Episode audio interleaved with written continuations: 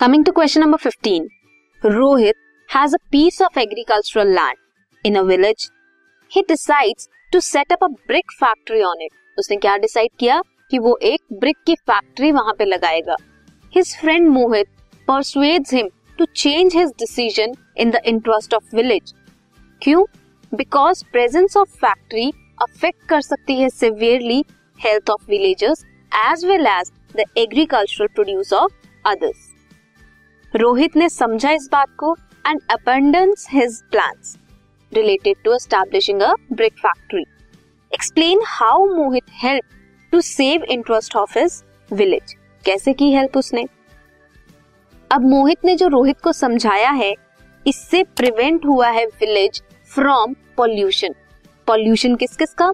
Soil का pollution होगा agriculture का and water pollution this also prevented the crops and Mohit get affected after the establishment of fact and might get affected after the establishment of factory from toxic material secreted by the factory तो in whole क्या prevent किया है?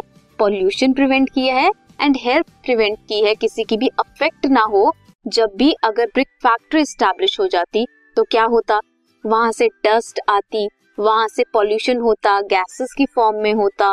वो सब health को effect करता soil को effect करता, वहाँ का जो वेस्ट है, अगर वो वाटर में डंप होता तो वाटर को इफ़ेक्ट करता।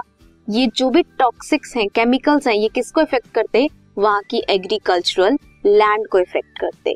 So this was question number fifteen this podcast is brought you by hub hopper Shiksha Abhiyan अगर आपको ये पॉडकास्ट पसंद आया तो प्लीज़ लाइक शेयर और सब्सक्राइब करें। और वीडियो क्लासेस के लिए शिक्षा अभियान के यूट्यूब चैनल पर जाएँ।